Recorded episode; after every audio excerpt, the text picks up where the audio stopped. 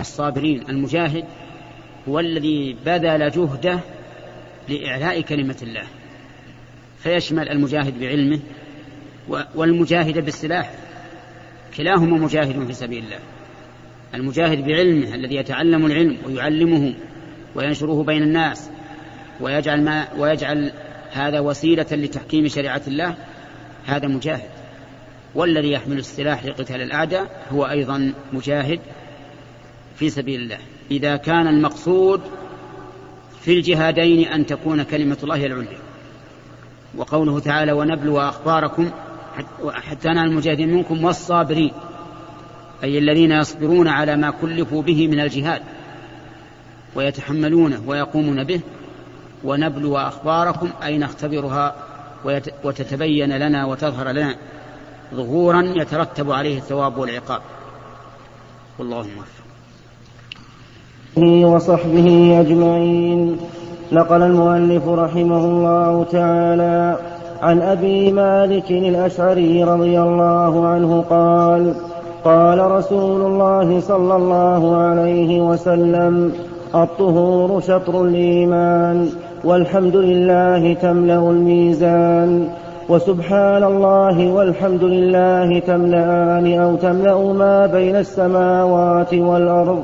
والصلاة نور والصدقة برهان والصبر ضياء والقرآن حجة لك أو عليك كل الناس يغدو فبائع نفسه فمعتقها أو موبقها رواه مسلم. بسم الله الرحمن الرحيم. سبق لنا الكلام على الآيات التي ساقها المؤلف رحمه الله بالصبر وثوابه والحث عليه. ثم شرع رحمه الله في بيان الأحاديث الواردة في ذلك. فذكر حديث أبي مالك الأشعري رضي الله عنه أن النبي صلى الله عليه وسلم قال سبحان الله والحمد لله تملأان أو تملأ ما بين السماء ما بين السماوات والأرض. إلى قوله والصبر ضياء. فبين النبي صلى الله عليه وسلم في هذا الحديث أن الصبر ضياء يعني أنه يضيء للإنسان يضيء له عندما تحتلك الظلمات وتشتد الكربات فإذا صبر فإن هذا الصبر يكون له ضياء يهديه إلى الحق. ولهذا ذكر الله تعالى أنه من جملة الأشياء التي يستعان بها فهو ضياء للإنسان في قلبه وضياء له في طريقه ومنهاجه وعمله لأنه كلما سار إلى الله عز وجل على طريق الصبر فإن الله تعالى يزيده هدى وضياء في قلبه ويبصره. فلهذا قال النبي عليه الصلاة والسلام الصبر ضياء. أما بقية الحديث فقال عليه الصلاة والسلام الطهور شطر الإيمان. الطهور يعني بذلك طهارة الإنسان. شطر الإيمان يعني نصف الإيمان. وذلك لأن الإيمان تخلية وتحلية يعني تبرؤ من الشرك والفسوق تبرؤ من المشركين والفساق. بحسب ما معه من الفسق فهو فهو تخلي. وهذا هو الطهور. أن يتطهر الإنسان طهارة حسية ومعنوية من كل ما فيه أذى. فلهذا جعله النبي عليه الصلاة والسلام شطر الإيمان. قال وسبحان الله تملأ, تملأ الميزان. يعني إذا قال الإنسان سبحان الله فقد ملأ ميزانه لأن سبحان الله معناها تنزيه الله عز وجل عما لا يليق به من العيوب ومماثلات المخلوقات. فالله عز وجل منزه عن كل عيب في أسمائه وصفاته وأفعاله وأحكامه. لا تجد في أسمائه اسما يشتمل على نقص. أو على عيب ولهذا قال الله تعالى ولله قال تعالى ولله الأسماء الحسنى. ولا تجد في صفاته صفة تشتمل على عيب أو نقص. ولهذا قال الله تعالى ولله المثل الأعلى. بعد قوله للذين لا يؤمنون بالآخرة مثل السوء ولله المثل الأعلى. فالله عز وجل له الوصف الأكمل الأعلى من جميع الوجوه. وله أيضا الكمال المنزه عن كل عيب في أفعاله كما قال تعالى وما خلقنا السماوات والأرض وما بينهما لاعبين فليس في خلق الله لعب وله وإنما هو خلق مبني على الحكمة. كذلك أحكامه لا تجد فيها عيبا ولا نقصا كما قال الله تعالى أليس الله بأحكم الحاكمين؟ وقال عز وجل ومن أحسن وقال عز وجل أفحكم الجاهلية يبغون؟ ومن أحسن من الله حكما لقوم يوقنون. فالمهم فيها عيبا ولا نقصا كما قال الله تعالى أليس الله بأحكم الحاكمين؟ وقال عز وجل ومن أحسن وقال عز وجل أفحكم الجاهلية يبغون؟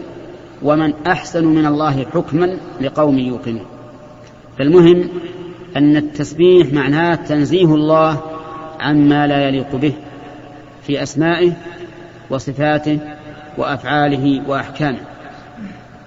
ولهذا قال سبحان الله تملأ الميزان وسبحان الله والحمد لله تملأان أو قال تملأ ما بين السماء والأرض شك من الراوي هل قال النبي عليه الصلاة والسلام تملأان ما بين السماوات والأرض؟ أو قال تملأ ما بين السماوات والأرض؟ والمعنى لا يختلف. يعني أن سبحان الله والحمد لله تملأ ما بين السماوات والأرض. وذلك لأن هاتين الكلمتين مشتملتان على تنزيه الله عن كل نقص. في قوله سبحان الله وعلى وصف الله بكل كمال في قوله والحمد لله. فقد جمعت هاتان الكلمتان بين التخلية والتحلية كما يقولون أي بين نفي كل عيب ونقص وإثبات كل كمال. فسبحان الله فيها نفي النقائص والحمد لله فيها إثبات الكمالات. والله عز وجل يحمد على كل حال. وكان النبي عليه الصلاة والسلام إذا أصابه ما يسر به قال الحمد لله الذي بنعمته تتم الصالحات. وإذا أصابه سوى ذلك قال الحمد لله على كل حال. ثم انها هنا كلمة شاعت أخيرا عند كثير من الناس وهي قولهم الحمد لله الذي لا يحمد على مكروه سواه. هذا ناقص هذا الحمد ناقص. لأن قولك على مكروه سواه تعبير على تعبير يدل على قلة الصبر أو على الأقل على عدم كمال الصبر وأنك كاره لهذا الشيء.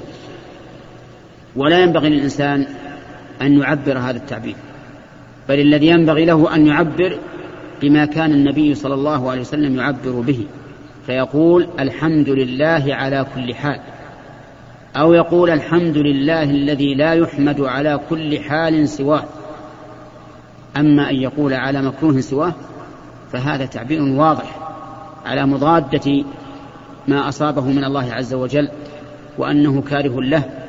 وأنا لا أقول إن الإنسان لا يكره ما أصابه من البلاء. بطبيعة الإنسان أن يكره ذلك. لكن لا تعلن هذا بلسانك في مقام الثناء على الله. بل عبر كما عبر النبي صلى الله عليه وسلم. الحمد لله الذي لا يحمد على كل حال سواه. والله الموفق بسم الله الرحمن الرحيم سبق لنا الكلام على أول هذا الحديث الذي قال فيه الرسول صلى الله عليه وسلم الصلاة نور والصبر ضياء. فالصلاة نور نور للعبد في قلبه وفي وجهه وفي قبره وفي حشره. ولهذا تجد أكثر الناس نورا في الوجوه أكثرهم صلاة وأخشعهم فيها لله عز وجل. وكذلك تكون نورا للإنسان في قلبه تفتح عليه باب المعرفة بالله عز وجل. وباب المعرفة في أحكام الله وأفعاله وأسمائه وصفاته. وهي نور في قبر الإنسان. لأنه لأن الصلاة هي عمود الإسلام. إذا قام العمود قام البناء وإذا لم يقم العمود فلا بناء. فهي نور في قبر الإنسان. كذلك نور في حشره يوم القيامة. كما أخبر بذلك النبي صلى الله عليه وسلم أن من حافظ عليها كانت له نورا وبرهانا ونجاة يوم القيامة. ومن لم يحافظ عليها لم تكن له نور نورا ولا برهانا ولا نجاة يوم القيامة وحشر مع فرعون وهامان وقارون وأبي بن خلف. فهي نور للإنسان في جميع أحواله. وهذا يقتضي أن يحافظ الإنسان عليها. وأن يحرص عليها وأن يكثر منها منها حتى يكثر نوره وعلمه وإيمانه. أما الصبر فقال إنه ضياء. فيه نور لكن نور مع حرارة كما قال الله تعالى هو الذي جعل الشمس ضياء والقمر نورا. فالضوء لا بد فيه من حرارة. وهكذا الصبر لا بد فيه من حرارة وتعب. لأن فيه مشقة كبيرة ولهذا كان أجره بغير حساب. فالفرق بين النور في, في الصلاة والضياء في الصبر. أن الضياء في الصبر مصحوب بحرارة لما في ذلك من التعب القلبي والبدني في بعض الأحيان. ثم قال النبي عليه الصلاة والسلام والصدقة برهان. الصدقة يعني بذل المال تقربا إلى الله عز وجل للأهل والفقراء والمصالح العامة كبناء المساجد وغيرها هذا برهان. برهان على أي شيء؟ برهان على إيمان العبد. وذلك أن المال محبوب إلى النفوس والنفوس شحيحة به فإذا بذله الإنسان لله فإن الإنسان لا يبذل ما يحب إلا لما هو أحب إليه منه. فيكون في بذل المال لله عز وجل دليل على صدق الإيمان وصحته. ولهذا تجد أكثر الناس إيمانا بالله عز وجل وبإخلافه تجدهم أكثرهم صدقة. ثم قال النبي عليه الصلاة والسلام والقرآن حجة لك أو عليك. لأن القرآن هو حبل الله المتين وهو حجة الله على خلقه. فإما أن يكون لك وذلك فيما إذا توصلت به إلى الله وقمت بواجب هذا القرآن العظيم من التصديق بالأخبار وامتثال الأوامر واجتناب النواهي وتعظيم هذا القرآن الكريم واحترامه. ففي هذه الحال يكون حجة لك. أما إن كان الأمر بالعكس أهنت القرآن وهجرته لفظا ومعنى وعملا ولم تقم بواجبه فإنه يكون عليك شاهدا عليك يوم القيامة. ولم يذكر الرسول صلى الله عليه وسلم مرتبة بين هاتين المرتبتين. يعني لم يذكر أن القرآن لا, لا لك ولا عليك لأنه لا بد أن يكون إما لك وإما عليك على كل حال. فنسأل الله أن يجعله لنا ولكم حجة نهتدي به في الدنيا وفي الآخرة. إنه جواد كريم. سبق الكلام على هذا الحديث إلا الجملة الأخيرة منه وهي قوله صلى الله عليه وسلم كل الناس يغدو فبائع نفسه فمعتقها أو موبقها.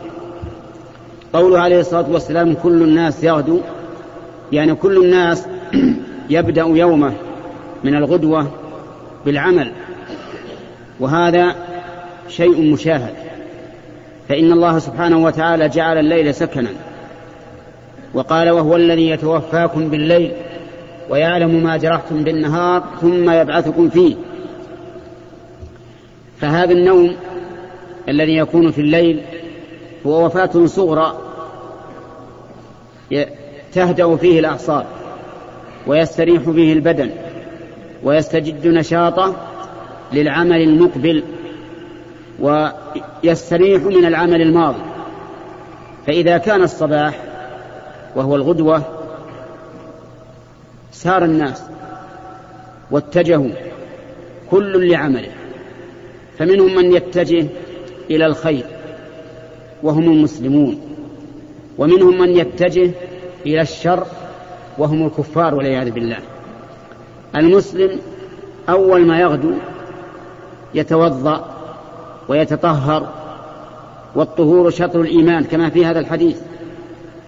ثم يذهب فيصلي فيبدأ, فيبدأ يومه بعبادة الله عز وجل بالطهارة والنقاء والصلاة التي هي صلة بين العبد وبين ربه فيفتتح يومه بهذا العمل الصالح.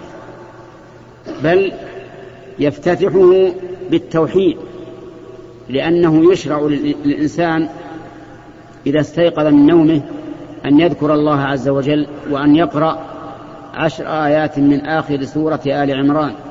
إن في خلق السماوات والأرض واختلاف الليل والنهار لآيات لأولي الألباب. إلى آخر السورة. هذا المسلم هذا الذي يغدو في الحقيقة هو بائع نفسه لكن هل باعها بيعا يعتقها فيه؟ نقول نعم المسلم باعها بيعا يعتقها فيه. ولهذا قال فبائع نفسه فمعتقها هذا قسم. أو موبقها يعني معناه بائع نفسه فموبقه. الكافر يغدو إلى العمل الذي فيه الهلاك لأن معنى أوبقها أهلكها وذلك أن الكافر يبدأ يومه بمعصية الله. حتى لو بدأ بالأكل والشرب فإن أكله وشربه يعاقب عليه يوم القيامة يحاسب عليه. كل لقمة يرفعها الكافر إلى فمه فإنه يعاقب عليها. وكل جغمة يبتلعها من الماء فإنه يعاقب عليها. وكل لباس يلبسه فإنه يعاقب عليه. والدليل على هذا قوله تعالى قل من حرم زينة الله التي أخرج لعباده والطيبات من الرزق قل هي للذين آمنوا في الحياة الدنيا للذين آمنوا لا لغيرهم. خالصة يوم القيامة يعني ليس عليهم من شوائبها شيء يوم القيامة. فمفهوم الآية الكريمة قل هي للذين آمنوا في الحياة الدنيا خالصة يوم القيامة أنها لغير المؤمنين حرام وأنها ليست خالصة لهم يوم القيامة وأنهم سيعاقبون عليها. وقال الله تعالى في سورة المائدة وهي من آخر ما نزل والآية التي سقتها الآن في سورة الأنعام وهي مكية. المائدة مدنية وهي من آخر ما نزل. قال ليس على الذين آمنوا وعملوا الصالحات جناح فيما طعموا فمفهوم الآية الكريمة أن على غير المؤمنين جناح فيما طعموه فالكافر من حين ما يصبح والعياذ بالله وهو بائع نفسه فيما يهلكها. أما المؤمن فبائع نفسه فيما يعتقها. وينجيها من النار. نسأل الله أن يجعلنا وإياكم منهم. في آخر هذا الحديث بين رسول الله صلى الله عليه وسلم أن الناس ينقسمون إلى قسمين. قسم يكون القرآن حجة له كما قال والقرآن حجة لك. وقسم يكون القرآن حجة عليه كما قال أو عليك. وقسم يعتقون أنفسهم بأعمالهم الصالحة وقسم يهلكونها بأعمالهم السيئة. والله موفق. قال رحمه الله تعالى وعن أبي سعيد سعد بن مالك بن سنان الخدري رضي الله عنهما أن ناسا من الأنصار سألوا رسول الله صلى الله عليه وسلم فأعطاهم ثم سألوه فأعطاهم. حتى نفد ما عنده فقال لهم حين أنفق كل شيء بيده ما يكن من خير فلن أدخره عنكم. ومن يستعفف يعفه الله ومن يستغني يغنه الله. ومن يتصبر يصبره الله وما أعطي أحد عطاء خيرا خيرا وأوسع من الصبر. متفق عليه. قال المؤلف رحمه الله تعالى فيما نقله عن أبي سعيد الخدري رضي الله عنه أن أناسا من الأنصار سألوا النبي صلى الله عليه وسلم فأعطاهم ثم سألوه فأعطاهم. ثم سألوه فأعطاهم حتى نفد ما عنده عليه الصلاة والسلام. وكان من خلقه الكريم أنه لا يسأل شيئا يجده إلا أعطاه. وما عهد عنه أنه صلى الله عليه وسلم منع سائلا. بل كان يعطي عطاء من لا يخشى الفقر ويعيش في بيته عيش الفقراء. وربما ربط على بطنه الجوع الحجر من الجوع. فهو عليه الصلاة والسلام أكرم الناس وأشجع الناس. فلما نفد ما في يده أخبره أخبرهم أنه ما من شيء أو ما من خير يكون عنده يدخره عنه. يعني لا يمكن أن يدخر شيئا عنهم فيمنعه ولكن ليس عنده شيء. ثم حث النبي صلى الله عليه وسلم على الاستعفاف والاستغناء والصبر. فقال ومن يستعفف ومن يستغني يغنه الله. ومن يستعفف يعفه الله. ومن يتصبر يصبره الله عز وجل. هذه ثلاثة أمور. أولا من يستغني يغنه الله. يعني من يستغني بما عند الله عما في أيدي الناس يغنه الله عز وجل. وأما من يسأل الناس ويحتاج لما عندهم فإنه سيبقى قلبه فقيرا والعياذ بالله. ولا يستغني والغنى غنى القلب. فإذا استغنى الإنسان بما عند الله عما في أيدي الناس أغناه الله عن الناس وجعله عزيز النفس بعيدا عن السؤال كذلك من يستعفف يعفه الله. يعني من يستعفف عما حرم الله عليه من النساء يعفه الله عز وجل. والإنسان الذي يتبع نفسه هواها فيما يتعلق بالعفة فإنه يهلك والعياذ بالله يهلك لأنه إذا أتبع نفسه هواها وصار يتتبع النساء فإنه يهلك. تزني العين تزني الأذن تزني اليد تزني الرجل ثم يزني الفرج وهي الف... وهو الفاحشة والعياذ بالله. فإذا استعف الإنسان عن هذا المحرم أعفه الله عز وجل وحماه وحمى أهله أيضا. ومن يتصبر يصبره الله يعني يعطيه الله الصبر. إذا تصبرت وحبست نفسك عما حرم الله عليك وصبرت على ما عندك من الحاجة والفقر ولم تلح على الناس بالسؤال فإن الله تعالى يصبرك ويعينك على الصبر. وهذا هو الشاهد من الحديث لأن الحديث هذا في باب الصبر. ثم قال النبي عليه الصلاة والسلام وما أعطي أحد عطاء خيرا وأوسع من الصبر. يعني ما من الله على أحد بعطاء من رزق أو غيره خيرا وأوسع من الصبر. لأن الإنسان إذا كان صبورا تحمل كل شيء. إن أصابته الضراء صبر. وإن عرض له الشيطان بفعل محرم صبر. وإن خذله الشيطان عن ما أمر الله صبر. فإذا كان الإنسان قد من الله عليه بالصبر فهذا خير ما يعطاه الإنسان وأوسع ما يعطاه. ولذلك تجد الإنسان الصبور.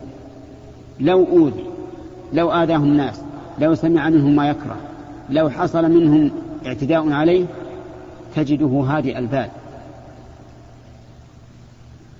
لا يتصلب ولا يغضب لأنه صابر على ما ابتلاه الله به فلذلك تجد قلبه دائما مطمئنا ونفسه مستريحة.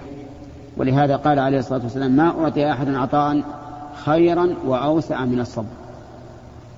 والله موفق. قال رحمه الله تعالى وعن أبي يحيى صهيب بن سنان رضي الله عنه قال قال رسول الله صلى الله عليه وسلم عجبا لأمر المؤمن إن أمره كله خير وليس ذلك لأحد إلا للمؤمن إن أصابته سراء شكر فكان خيرا له وإن أصابته ضراء صبر فكان خيرا له رواه مسلم. قال المؤلف رحمه الله تعالى فيما نقله عن صهيب الرومي أن رسول الله صلى الله عليه وسلم قال عجبا لأمر المؤمن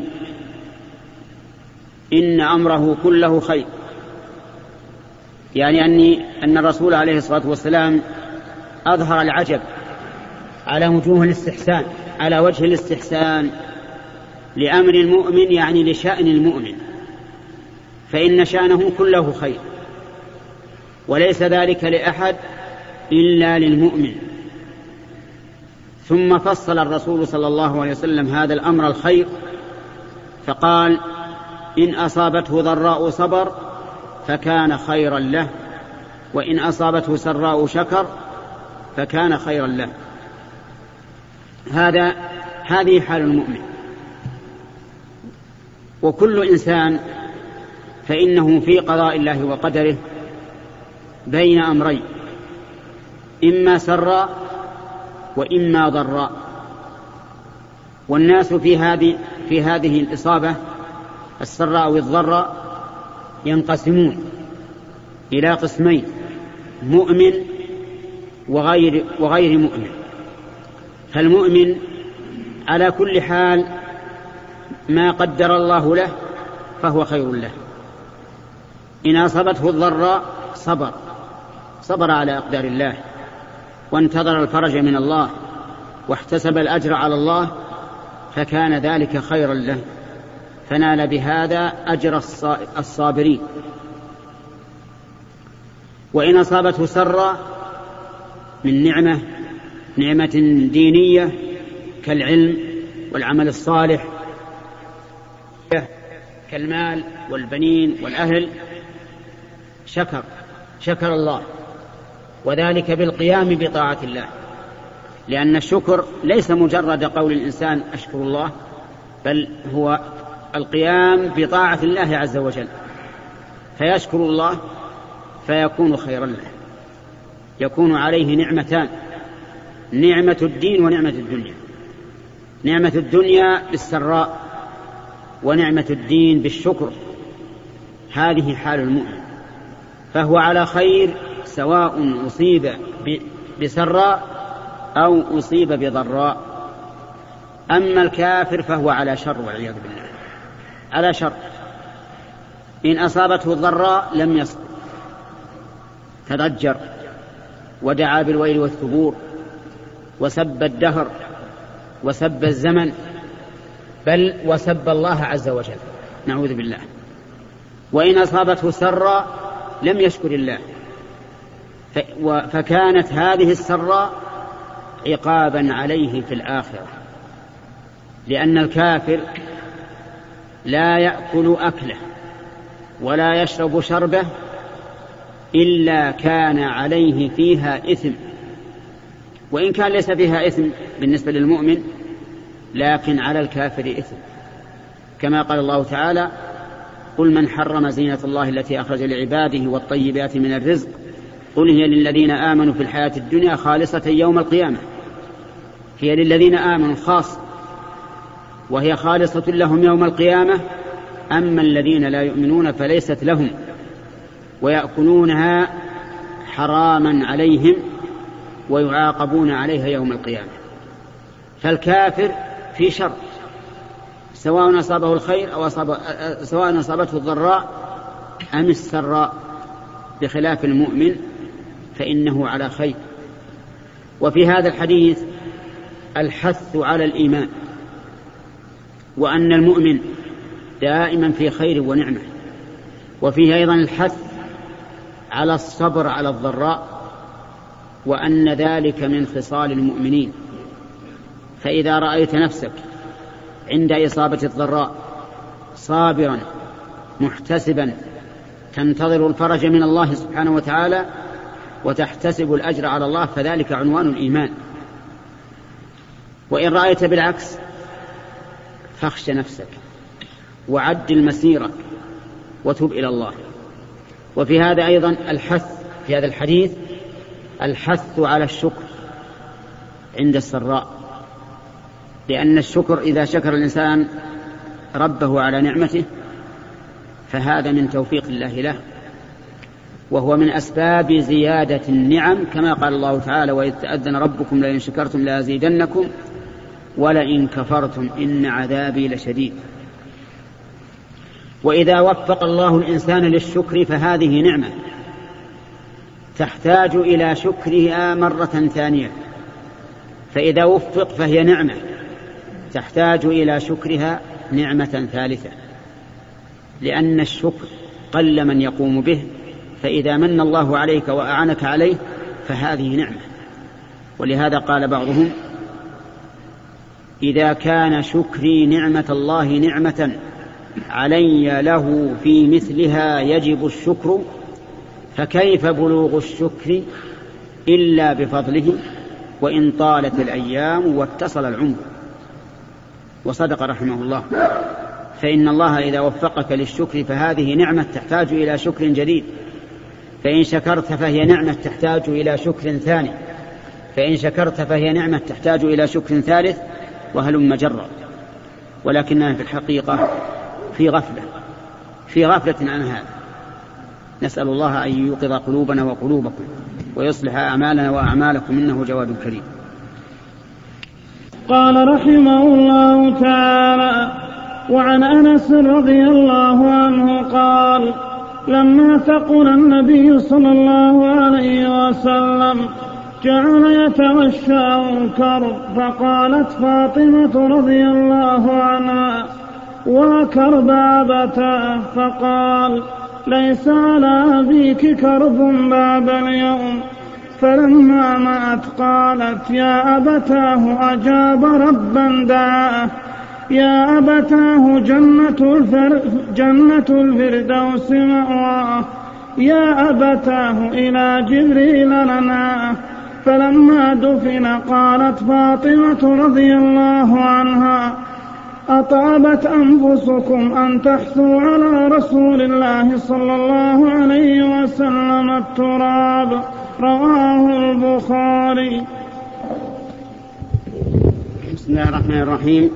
قال المؤلف رحمه الله تعالى فيما نقله عن أنس بن مالك رضي الله عنه أن فاطمة بنت محمد صلى الله عليه وسلم لما ثقل رسول الله صلى الله عليه وسلم في مرضه الذي مات فيه وجعل يتغشاه الكرب. يعني من شدة ما يصيبه جعل يغشى عليه من الكرب عليه الصلاة والسلام. لأنه عليه الصلاة والسلام يشدد عليه الوعك والمرض. كان يوعك كما يوعك الرجلان من الناس. والحكمة في هذا لأجل أن ينال صلى الله عليه وسلم أعلى درجات الصبر. فإن الصبر منزلة عالية لا ينال إلا بامتحان واختبار من الله عز وجل لأنه لا صبر إلا على مكروه فإذا لم يصب الإنسان بشيء يكرهه فكيف يعرف, يعرف صبره؟ ولهذا قال الله تعالى ولنبلونكم حتى نعلم المجاهدين منكم والصابرين فكان النبي صلى الله عليه وسلم يوعك كما يوعك الرجلان من الناس. فجعل يتغشاه الكرب فتقول فاطمة رضي الله عنها وكرب أبتاه. تتوجع له من كربه لأنها امرأة والمرأة لا تطيق الصبر. فقال النبي عليه الصلاة والسلام لا كرب على أبيك بعد اليوم. لأنه صلى الله عليه وسلم لما انتقل من الدنيا انتقل إلى الرفيق الأعلى. كما كان صلى الله عليه وسلم وهو يغشاه الموت يقول اللهم في الرفيق الأعلى اللهم في الرفيق الأعلى وينظر إلى سقف البيت صلى الله عليه وسلم. توفي النبي عليه الصلاة والسلام فجعلت رضي الله عنها تندبه لكنه ندب خفيف لا يدل على التسخط من قضاء الله وقدره. فجعلت تقول وأبتاه إلى جبريل ننعاه. ننعاه النعي والإخبار بموت الميت. وقالت إننا ننعاه إلى جبريل لأن جبريل هو الذي كان يأتيه بالوحي صباحا ومساء. فإذا فقد النبي صلى الله عليه وسلم فقد نزول جبريل إلى الأرض بالوحي لأن الوحي انقطع بموت النبي صلى الله عليه وسلم. فقالت إلى جبريل ننعاه. وأبتاه أجاب ربا دعاه عز وجل. لأن الله سبحانه وتعالى هو الذي بيده ملكوت كل شيء. آجال الخلق بيده تصريف الخلق بيده كل شيء إلى الله إلى الله المنتهى وإليه الرجع فأجاب داعي الله وهو أن أنه صلى الله عليه وسلم إذا توفي كغيره من المؤمنين يصعد بروحه حتى توقف بين يدي الله عز وجل فوق السماء السابعة. فقالت وأبتاه؟ أجاب ربا دعاه. يا أبتاه جنة الفردوس مأواه صلى الله عليه وسلم لأنه عليه الصلاة والسلام أعلى الخلق منزلة في الجنة.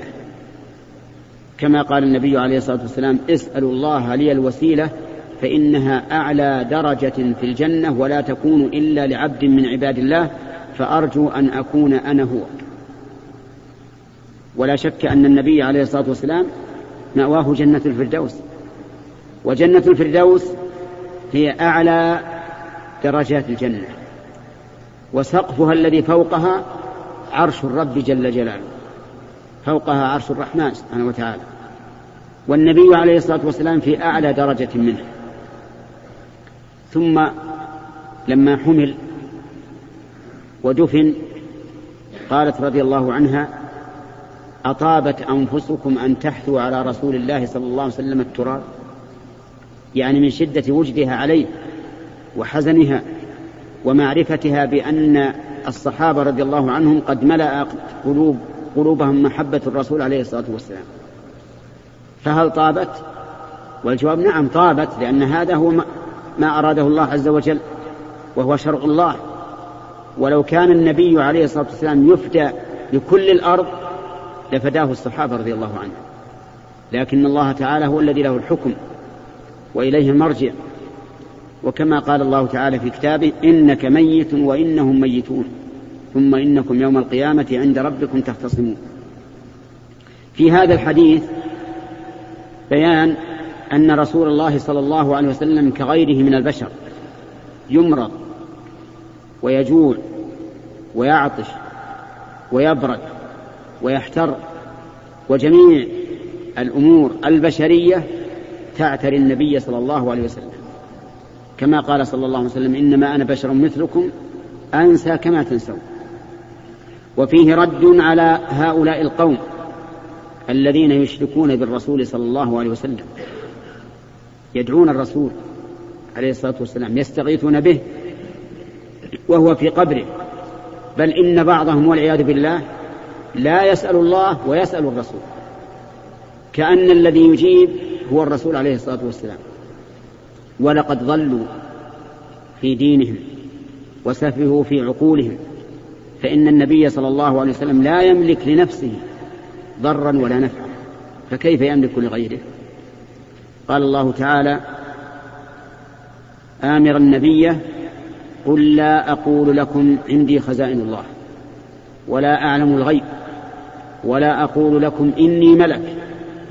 بل هو عبد من عباد الله. ولهذا قال إن أتبع إلا ما يوحى إلي.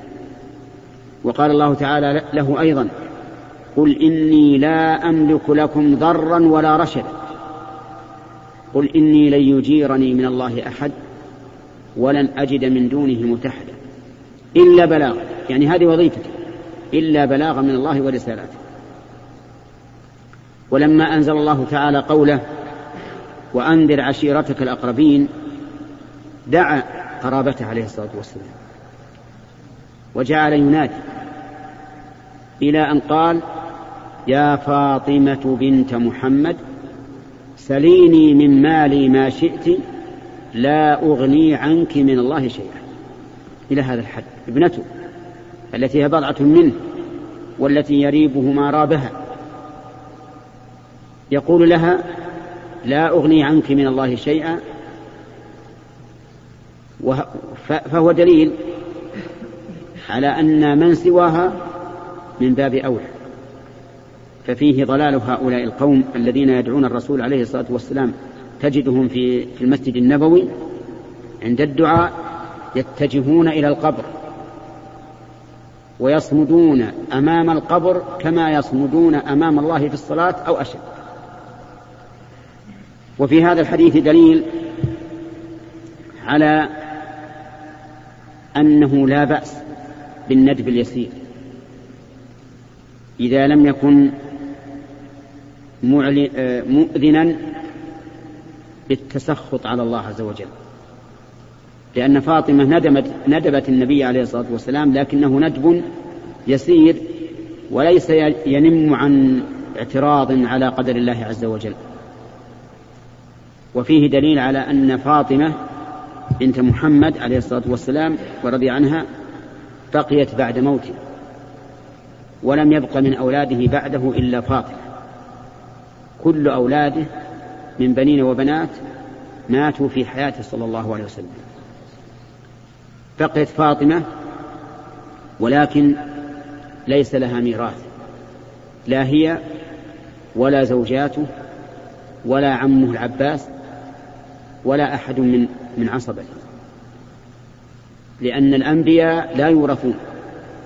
كما قال النبي عليه الصلاة والسلام إنا معشر الأنبياء لا نورث. ما تركنا صدقة.